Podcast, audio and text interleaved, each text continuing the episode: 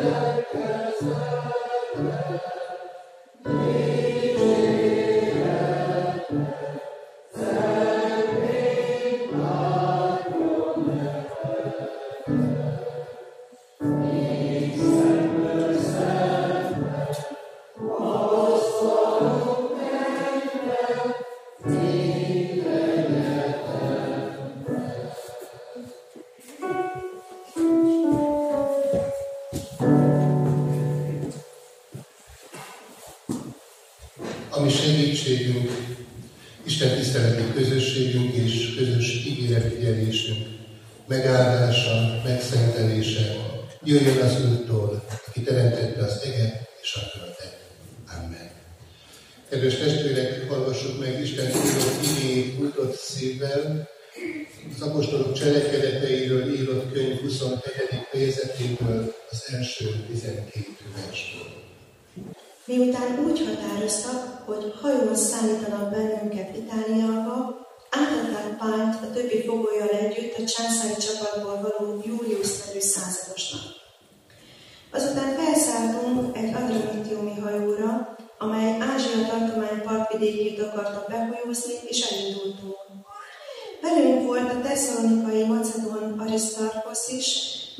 Befutottunk Szidonba, mivel Julius emberségesen vált párral, megengedte, hogy elmenjen barátaihoz, és azok gondoskodjanak róla. Onnan tovább indulva Ciprus alatt hajóztunk el, mert ellenszél volt. Majd Cilícia és Pamfilia partja mentén haladva befutottunk a líciai mírába. Ott a százados egy Itáliába induló alexandriai hajót talált, és abba szállított bennünket. Több napig tartó lassú hajózás után nagy nehezen jutottunk el Knidoszig, de mivel a szél miatt nem tudtunk kikötni, elhőztünk Kréta alatt Szalmoné közelében. Nagy nehezen elhaladtunk mellette, és eljutottunk egy helyre, amelyet szétkikötőnek neveznek, és amelyhez közel van Lázra városa. Mivel pedig közben sok idő telt el, és a hajózás is veszedelmessé vált, hiszen a bőt is elmúlt már, Pál figyelmeztette. Férfiak, látom, hogy a további hajózás nem csak a rakományra és a hajóra, hanem életünkre nézve is veszélyesé válik. De százados inkább hitt a kormányosnak és a hajó tulajdonosnak, mint annak, amit Pál mondott. A kikötő nem volt alkalmas a terelésre, és ezért a többség úgy döntött, hogy tovább hajóznak onnan, hát ha eljutnak Főnixbe, ahol áttelepednek. Ez Kréta egyik kikötője, amely délnyugat és északnyugat. Isten tegye mindannyiunk számára áldottál most hallott igét, olyan módon is, hogy ne csak hallgatói lehessünk itt együtt, hanem megértői, szívünkbe fogadói és majd cselekvői. Kedves testvérek, csendesedjünk most el közös imádságra, vagy csak megtegyünk egy szólítsuk a magunkat. Minden a mennyei atyánk, hálás szívvel köszönjük neked, hogy újból és újból, amikor előd, eléd állunk, úgy tehetjük ezt, hogy az a reménység, amely sokszor megfogyatkozik bennünk, az újra adatik, újból és újból feltöltekezhetünk, rátekintünk, a beléd való hit által a reménységgel. Kérjük téged, Urunk, hogy most ez a mai Isten tisztelet is hadd legyen így jelen a mi életünkben. Mi, akik megfáradtunk, mi, akik reményt vesztetté váltunk, mi, akik elcsüggedtünk, talán legelőször is saját magunk miatt, a mi gyengeségeink miatt, a mi erőtlenségeink miatt, a mi figyelmetlenség, érzéketlenségünk miatt. Elveszítjük, Urunk, olykor a reményt, hogy tudunk milyenből kilépni, tudunk előre jutni, tudunk növekedni. Kérünk téged, Urunk, hogy légy kegyelmes hozzánk, és valóban a mi bűneinket és vékeinket töröld el a fiadnak, Krisztusnak érdemért, hogy aztán így felemelt fejjel, és legfőképpen mi szívünket kitárva előtted, tudjunk jelen lenni ezen az Isten tiszteleten. És nyomasszon bármi, vagy legyen bármilyen nehéz teher az életünkben. Mégis, Urunk, hogyha így tudunk tenni, akkor reménységgel töltődik meg a mi szívünk.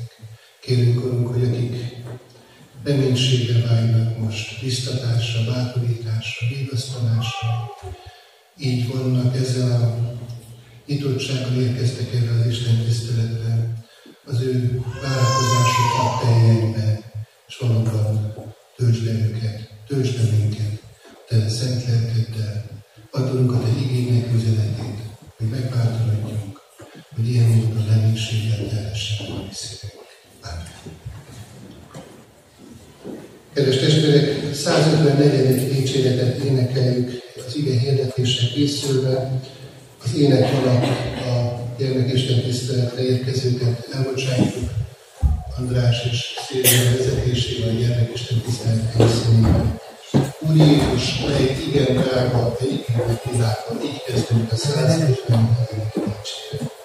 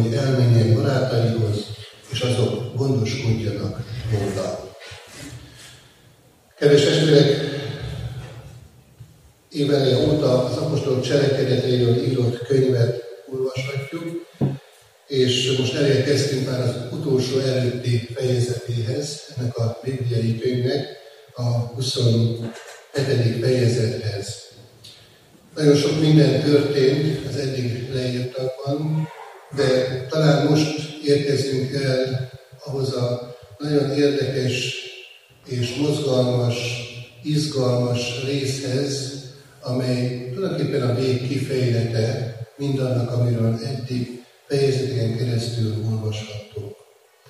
Pálapostól több éves fogság után van, és végre elindulhat nagy útra, amelyet vágyott megtenni, amelyet szíve dobogott. Ott van egy kikötőben, és arra készül, hogy nem sorakára hajóra szállhat. És amikor ehhez a fejezethez érkeztem, én magam is készülni a mai Isten tiszteletre, eszembe jutott egy nagyon meghatározó nyári emlékkép, többen is kollégákkal jár folyamán útra keltünk, és Rómába mentünk, és visszaemlékszem arra, hogy milyen nagy izgalmak előzték meg ezt a mondjuk így, hogy tanulmányi kirándulást, de talán úgy is mondhatom ezt a közös utazást, hogy egy római vakáció volt, hogy egy ilyen klasszikus címével éljek. Nagy izgalom volt bennünk. Nagyon izgultunk többek között azért, hogy olyan sikerül a reptéren, volt egy csekkolás, volt némi elírás a leadott adatok és a személyes okmányok között, nem hogy nem veszik észre. Úgyhogy izgultunk miatta, aztán izgultunk amiatt is jó néhány, hogy milyen lesz a repülés. Voltak, akik 23 csap, 23 fős csapatból életükben először repültek. Hát hogy ne izgultak volna emiatt. Aztán az az, amiért is izgultunk, hogy milyen lesz majd a szálláshely, amit az interneten foglaltunk. Soha nem jártott közülük egy, senki sem, nem tudtuk, hogy milyen az a valóságban. És hát nem utolsó sorban, amiatt is izgultunk, hogy milyen lesz az időjárás ezen a hét alatt. Hát nagyon sok kérdés volt bennünk, és aztán elérkezett az indulás pillanata, és elkezdődött a várva várt utazás. Beteljesedni látszott a vágy, hogy meglátjuk az örök város Rómát. Most hát most az apostolok cselekedetei 27. fejezetéhez érkezve ezek az emlékek úgy felélettek bennem, és az a kérdés fogalmazódott meg legelőször is szívemben, hogy vajon Pálapostól is ilyen felcsigázva várta ezt az útra kerést, amely majd Rómában ér véget. Nyilvánvaló a különbség egyértelmű, hogy nem vakációra indult. Nem is turistaként kelt útra, hanem fogolyként rabláncra verve kellett a hajóra szállnia. Nem történelmi emlékelyeket keresett, hanem az evangélium történelmi formáló üzenetét és erejét vitte, és ennek követeként indult el Rómába. Ennek a várva eseménynek ismerjük az előzményét. Pál apostol kijelentést kap még Jeruzsálemi tartózkodása időszakában, ahogyan itt a gyermekpercekben is ezt hallottuk, Isten azt mondja az apostolnak, bízzál, mert ahogyan bizonyságot tettél az én ügyem mellett Jeruzsálemben, úgy kell Rómában is bizonyságot tenned. Ettől fogva, kedves testvérek, apostol előtt egyetlen egy cél lebegett, mégpedig az, hogy mielőbb Rómába érkezzen. Azért, hogy ott Krisztusról bizonyságot tehessen. Ismerjük a részleteket, hogy amíg ez megtörténhetett, hogy útra kelt Pálapostól, nagyon sok minden történt vele, hosszú és jogos volt az az út, amely mögötte van.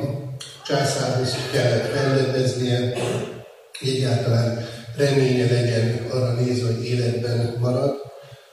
És aztán az új helytartó Festus válasza ez volt az apostolnak, a császárhoz fellebeztél tehát, és a császár elé fogsz állni. Pár tisztában volt azzal, hogy ez nagyjából az ő halálát is jelentheti, hiszen ebben az időben Néró volt a római császár. Az apostol mégis vállalja ezt az utat, sőt akarja ezt az utat, és gondoljunk csak bele, kedves testvérek, hogy elindul Pálapostól, igaz, hogy rabként kell, hogy elinduljon, de, de mégis ott van ebben az eseményben és ebben a történésben az Isten humora. Mert egy Pálapostolnak nem lenne pénze Rómáig hajózni. Drága volt akkor a hajóvégy, mint manapság a repülőjegy. És állami költségen útnak indítják. Katonai őrizettel, mondhatnám azt is, hogy vízkísérettel, indul Rómába, Osztról, Kvártérról gondoskodnak, semmi gondja az apostolnak, útra kelhet, és biztos abban, hogy meg fog érkezni Rómába. Elérkezett tehát Pál apostol életében a nagy pillanat. Indulhat Rómába.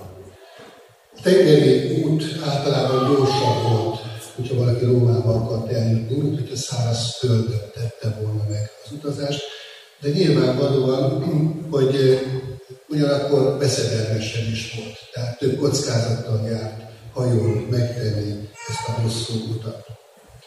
És nyilván Pálapostól, hogy hajón, hajóra szálljon, is, uh, így kelljen útra, ahhoz a helytartó döntése vezetett, ő jól tudta, hogy éppen kikötőben van egy hajó, ami az egyik kereskedelmi hajó lehetett, és készen áll arra, hogy elinduljon. Így aztán a helytartó parancsot adott, hogy erre a hajóra szállítsák föl Pált és a többi foglyot is. A hajón, még majd később ez kiderül, Istennek három embere utazik, Pálapostól, Arisztarkusz, akinek a nevét hallottuk a felolvasott igeszakaszban, és a harmadik keresztény ember az nem más, mint az apostolok cselekedeteiről írott könyvnek a szerzője Lukács, ugye, mert így fogalmaz, hogy mi hajóba szálltunk. Tehát ők hárman vannak, és kiderül majd később az, hogy összesen 276-an utaznak a hajón. Kedves testvérek, azt gondolom, hogy itt ez a helyzet is egy kicsit figyelemre méltó is megállít minket, mert hogy ma is hasonló helyzetben utazunk együtt, egy hajóban utazunk, szoktuk is ezt így mondani, Isten félők és Isten nélkül élők. És azt gondolom, hogy az arány is nagyjából hasonló, mint amit itt látunk ebben a történetben. Gondoljunk csak akár a családi környezetünkre, vagy munkatársi környezetünkre, vagy egy falu, vagy egy ország lakosságának a számadataira. De azt gondolom, hogy nagyjából ugyanez az arány van. Az Isten félők és az Isten nélkül élők arányát tekintve. Egy hajón utaznak hívők és hitetlenek. És együtt hajóznak majd nagy viharban is, ami következő versekbe kerül elénk nem kapnak a hívők egy külön hajót, hogy azon utazzanak, a Istennek nem hívőktől eltérően, és aztán jól messzi, jó messziről egy távcsövön figyeljék azt, hogy mi történik a másik hajóval. Nem erről van szó, Isten úgy rendelte, hogy ennek a világnak a sorsa a mi sorsunk is legyen. Tehát ugyanaz a sors vár ránk, mint ami e világban van. Talán még azt a kérdést is föltehetjük itt, amikor a hajó utasaira gondolunk, hogy kik lehetnek azok a foglyok még, akiket Pálapostollal, Lukáccsal, Arisztákosszal együtt behajóztak. És hát nagy valószínűséggel azt kell, hogy mondjuk, hogy valószínű, hogy ők halára ítélt emberek voltak. Vitték őket Rómába, és azt is tudjuk bizonyára történelmi tanulmányainkból, hogy milyen célra. Vitték őket az arénákba, hiszen Rómában ez volt a nép szórakozása, hogy az arénákban egymással kellett küzdeni embereket, vagy éppen adott esetben vadállatok elé vetették őket, és ez volt szórakozása a római lakosságnak. Ebben a hajóban, amelyre felszáll Pálapostól az utitársaival együtt, egyben van zárva mindaz, amire, amire Rómának szüksége volt a korban. Néro és a többi császár is ezt a jelszót tekintette legmeghatározóbbnak, Pálem ezt circenzes, vagyis kenyeret és cirkuszt a népnek.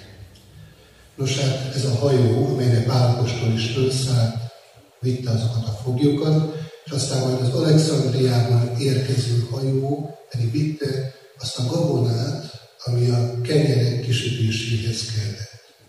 Tehát együtt van minden ezeken a hajókon. Ott vannak a foglyok, és ott van a kenyérsütéshez szükséges gabona. A hajóút első állomása, ahogyan hallottuk és a felolvasott történetben, Szidon volt. Följegyzi Lukács evangélista, hogy másnap meg is érkeztek Szidon kikötőjébe. Ez kb. 130 kilométert jelentett, és ez azt jelenti, hogy ez a hajó, amelyre párt berakták, ez egy ilyen normál sebességgel tudott haladni, nagyjából 14 óra alatt megtette ezt az utat. Ez egy teljesen normál sebesség volt ott földközi tengeren. Szidonról annyit érdemes tudnunk, hogy egy szíriai provincia, városa, legkisebb kikötője volt ennek a provinciának. Pálapostól azonban többször is járt azon a területen, a második és a harmadik missziói útja alkalmával. Itt kérném szépen, hogy mutassuk is meg a térképen, hogy hol helyezkedik el ez a város. Ez a pirosas színű vonal mutatja azt, hogy Pálapostolnak a római útja hogyan vezet, végig a part mentén, és aztán majd megérkezik Rómába. Tehát az első kikötő Szidon, ahová megérkezik az apostol. És Lukács fontosnak tartja azt is följegyezni, hogy hallottuk a történetben, hogy ez a Julius nevű százados emberségesen bánt az apostollal, és elengedi őt, nyilván katonai kísérettel, szidóni barátaihoz. Hát nyilván a szidóni barátok azok nem mások voltak, mint azok a keresztények, akik nagy valószínűséggel akkor találtak élő hitre, amikor Pálapostól ezen a vidéken járt, hirdette az evangéliumot, és gyülekezetek sora jött létre. Hát a szidóni keresztény közösség gyülekezet is így jöhetett létre. És aztán ellátogat hozzájuk Pál, és ott együtt vannak, nyilvánvalóan együtt imádkoznak, Isten tiszteletet tartanak, megtörik a kenyeret, az úr kenyerét, úrvacsoráznak, és aztán Pálokostól visszatér a hajóka. Itt álljunk meg egy pillanatra, kedves testvérek, és gondoljunk csak bele abba, hogy Pálapostól, aki több évnyi fogság után kerül ilyen helyzetbe, hogy egy laza katonai kísérlettel a barátai közé mehet, hogyan is viselkedik, mit tesz. Elindulhat fogságból, útra kelhet, már egy napi járóföldre hajó, még távolságban vannak Cézárától, kitárul Pálapostól előtt a világ, hogyan viselkedik, mit tesz Isten embere ebben a helyzetben. Most hát azt gondolom, azt gondolom kedves testvérek, hogy ha az Isten embere ilyen helyzetbe kerül, akkor ott a kísértés is erőteljesen megjelenik. Mert azt gondolom, hogy Pál és munkatársai számára ott Szidóban nagyszerű lehetőség lett volna arra, hogy megszökjenek. Eddig erre nem nagyon nyílt volna alkalma az apostoloknak, hiszen Cézárában erős fogságban volt, itt viszont ezt meg lehetett volna tenni. És mégis azt látjuk, hogy az apostol és társai nem ezt teszik. Nem lépnek le mai szóhasználattal élve, hanem visszatérnek a hajóra. Pedig ez logikus lépés lett volna a részükről. Én azt gondolom, kedves testvérek, hogy mi is kerülhetünk olyan helyzetbe, ha nem is ilyen mértékű, szoros helyzet lesz körül minket, mint az apostol, de, de előfordult az velünk keresztény emberként is, hogy, hogy megpróbáljuk a könnyebb utat választani, a kisebb ellenállás felé mozdulni. És talán még úgy is ítéljük az adott helyzetet, hogy az Isten adta nekünk lehetőségét. Hát éljünk vele. Nos hát Pálapostól nem ezt teszi, és ez a mai igeszak erre tanít minket, hogy ha mi ilyen helyzetbe kerülünk, és van világos útmutatásunk, és van reménységünk, akkor ne engedjünk azoknak a csábításoknak, amelyek adott helyzetben megkörnyékezhetnek minket. Most azt kérem, hogy nézzünk meg egy kis filmet, amely egy ilyen szituációt hoz elé. Volt egy fiatal rendőrtiszt, aki vizsgázott. Az első néhány kérdés viszonylag könnyű volt, aztán eljutott a negyedik kérdéshez, ami így szólt. Éppen járőrözik, amikor robbanás történik egy gázvezetékben a közeli utcán. Látja, hogy a robbanás egy nagy lyukat ütött a járdába, és talál egy felborult furgont. A furgonban erős alkoholszak van, mindkét utas, egy férfi és egy nő megsérült. A nőben felismeri a körzeti felügyelő feleségét, aki elvileg épp az usa van. Egy arra járó motoros megáll, hogy segítséget nyújtson, és ő rájön, hogy a férfit fegyveres rablásért körözik. Ekkor egy másik férfi kiabálva kifut a közeli házból, mert a robbanás a várandós feleségénél megjutította a szülést. Egy másik férfi segítségért kiállt, akit a robbanás a szomszédos csatornával lökött, és nem tud úszni. Írja le néhány szóban, hogyan járna el. A tiszt gondolkodott egy kicsit, majd azt írta. Levenném az egyenruhámat, és elvegyülnék a tömeg. Most a kedves testvérek egy kis animációs film, ez a néhány mondat valóban jól leírja azt a szituációt, amit a legtöbb ember választ akkor, hogyha ilyen bonyolult körülmények közé kerül. És hát keresztény emberként sokszor kerülhetünk ilyen bonyolult körülmények közé, és ilyenkor nem az a teendünk, hogy tömegben elvegyüljünk, és visszavehetetlenné láthatatlanukká váljunk. Mert Pálapostól sem ezt tette.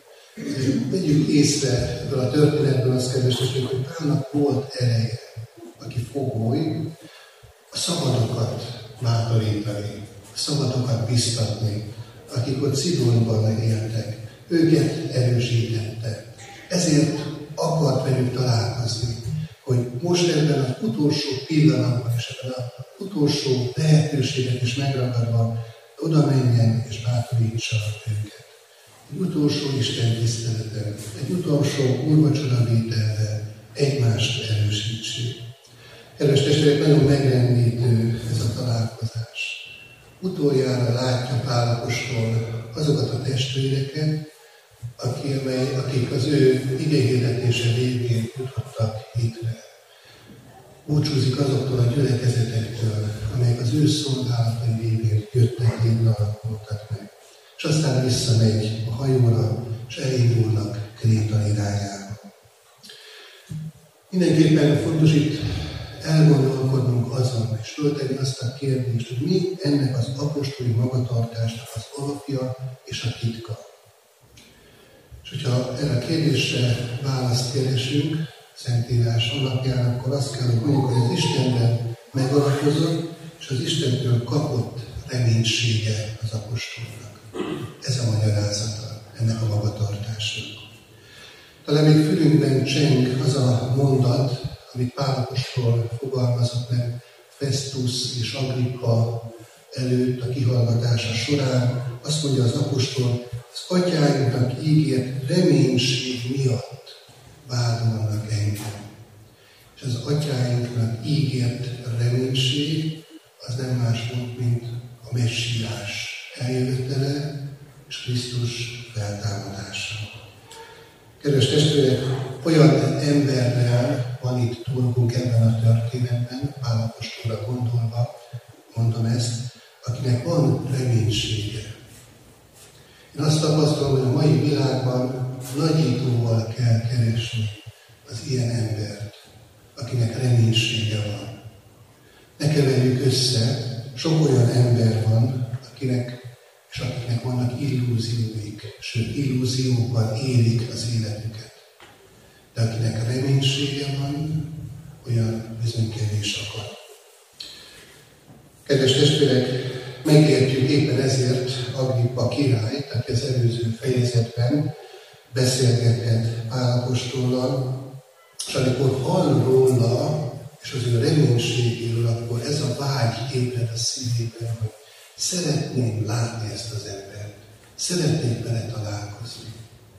És azt gondolom, hogy mi is így vagyunk ezzel, hogy nagyon sokszor vannak mindenféle elképzeléseink, vannak illúzióink, de hogyha valakiben azt látjuk, hogy neki reménysége van, az egyből érdekessé válik számunkra és vonzóvá. Vajon mi tudunk-e a magunk környezetében ilyen emberekké lenni, akikből sugárzik a reménység, akik meg vannak győződve arról, hogy az életük nem céltalan, nem alaptalan, hanem sziklaszilárd alapja van, és egyértelmű értelme, célja van az életüknek.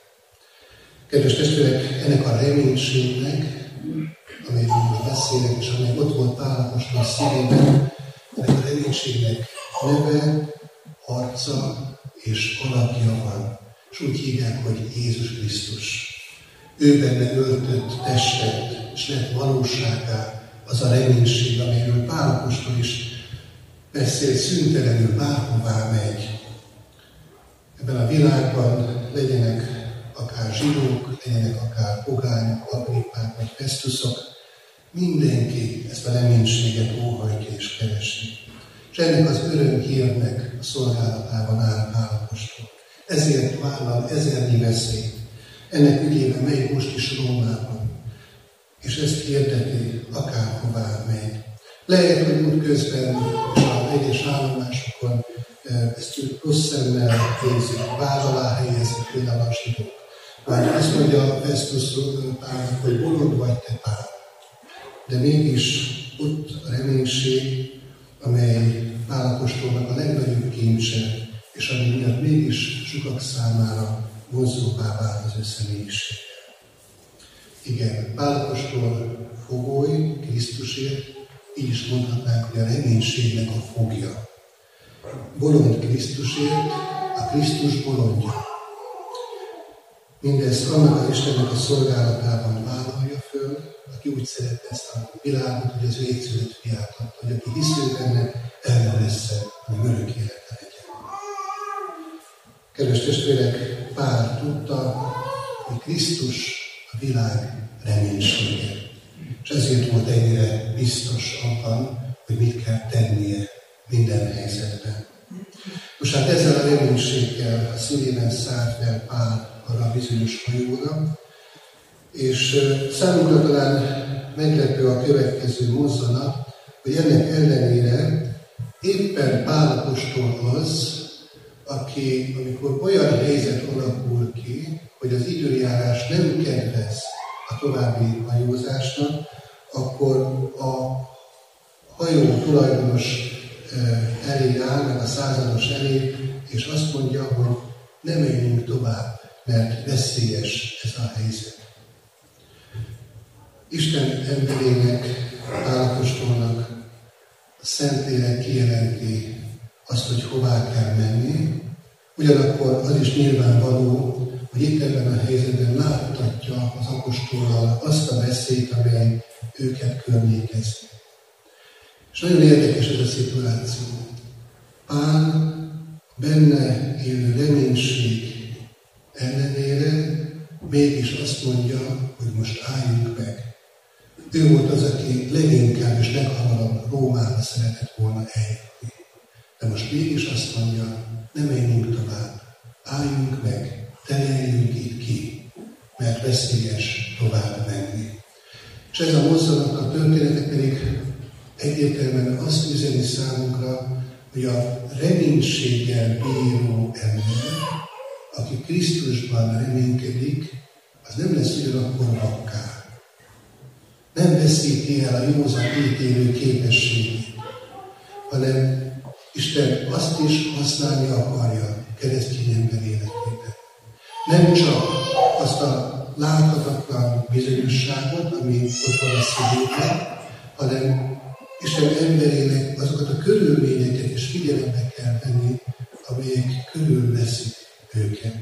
És ez alapján mondja az apostol azt, hogy ne menjünk tovább. Pál apostol nem egy fanatikus, aki minden áron és mindenen átgázolva csak a célt látja, és annak érdekében tesz mindent. Hanem engedi, hogy minden helyzetben Isten vezesse őt. Én azt gondolom, hogy nagy kísértés lehetett a pálapostól számára, hogy néma maradjon. És ebben ott van ez, a, ez az erős érzés, hogy nem jó útra kelni, jó ész is ezt diktálja, és hogy, csendben maradjon és hallgasson. De azt látjuk a történetben, hogy ő nem ezt teszi, hanem a hajó kapitányához megy, és azt mondja neki, hogy veszélyes ezt az utat folytatni. A Krisztusi küldetés nem tesz elvakultá. És azt látjuk a történetben, hogy a profitési viszont annál inkább. Mert miért is mennek tovább? A hajó kapitányának a kormányos, meg a tulajdonosa. Mert mielőtt profitot akarnak szerezni, mielőtt Rómában ki akarják tenni a rakományt, hogy aztán megkapják érte a megígért összeget. A profitésség az akár lesz, a reménység az nem. Kedves testvérek, erre biztat minket Isten igéje, hogy ezt a kettőt lássuk meg a mi életünkben. Illetve vizsgáljuk meg, hogy megvan-e bennünk, ott van-e valóságosan az Isten nevetett reménység, és ott van-e a szívünkben ugyanakkor az a fajta józanság is, ami minket olykor megállásra késztet, még akkor is, hogy tudjuk, hogy pontosan hová kell nekünk tartani, és mi a mi úti célunk.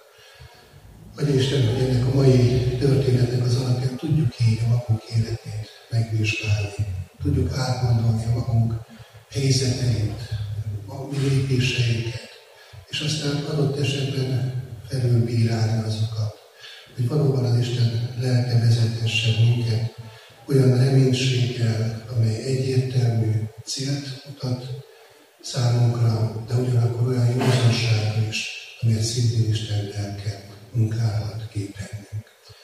Gondoljunk arra, kedves testvérek, hogy annak idején az Úrszövetségi népet, népét Isten úgy vezette, hogy felhő és tűzoszlop ment a nép ellen, és tudjuk azt, hogy ez a fajta vezetése Istennek azt jelentette, hogy volt, amikor haladni kellett, talán alig bírták a lépést tartani a zsidók ott a pusztában, követve a felhoztakot, vagy a tűzoszlakot.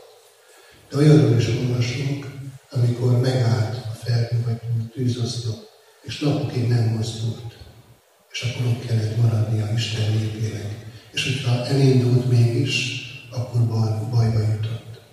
Nos hát erre vezet minket most Isten ezen a mai történeten keresztül, vizsgáljuk meg, hogy tudunk-e mi így Istenre figyelni, tudjuk-e mindig, mikor kell elindulni, és mikor kell megállni, ráfigyelve várakozni. Adjon Isten nekünk ebben bölcsességet, világos és egyértelmű látást. Amen. Kedves testvérek, a igére válaszolva énekeljük a 100 tehát a 397. dicséretet, ennek az első versét, Ósió évben töltsd meg küldetése. Így kezdődik az ének.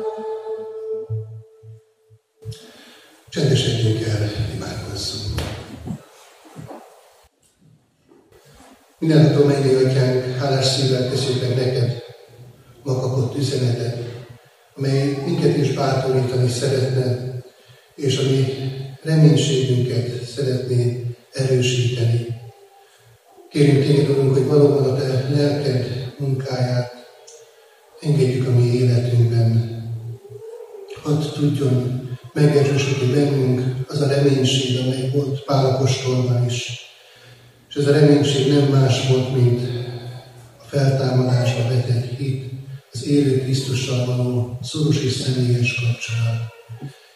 És annak a küldetése, hogy erről az örömhírről neki bizonyságot kell tennie.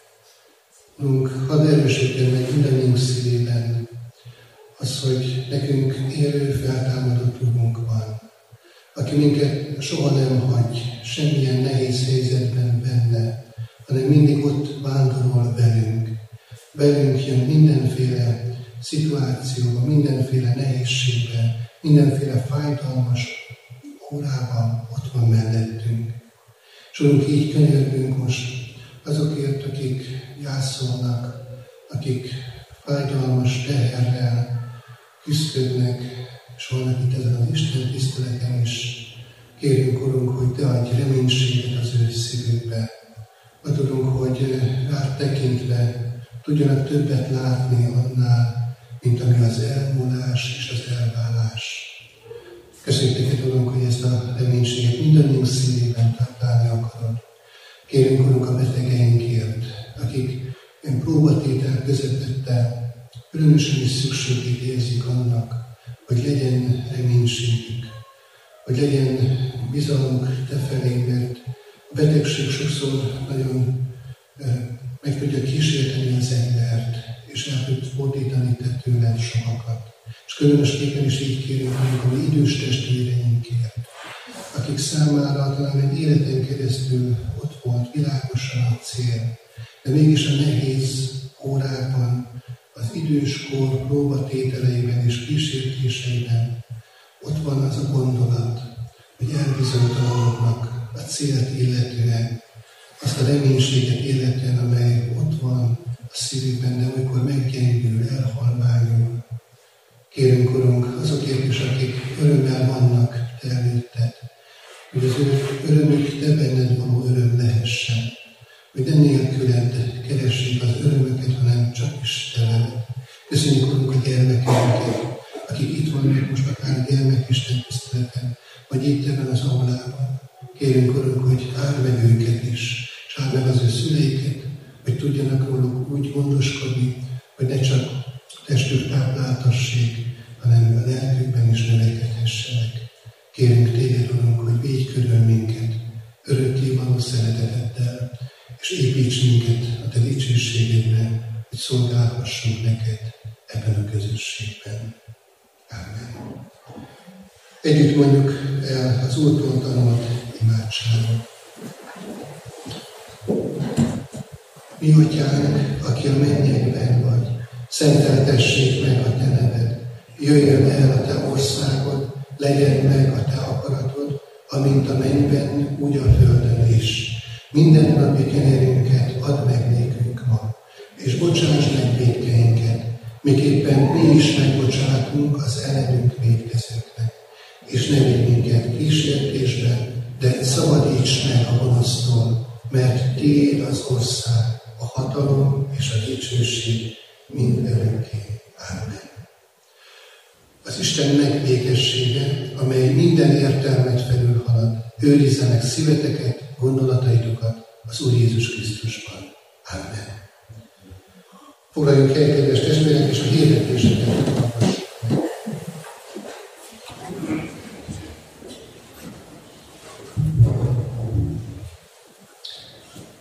Minden vasárnap 9 órai kezdettel a bejárattól balra található társalgóban ima közösséget tartunk igei alkalmainkért, betegeinkért, a városrészben végzett szolgálatunkért és gyülekezeti otthonunk mielőbbi felépüléséért.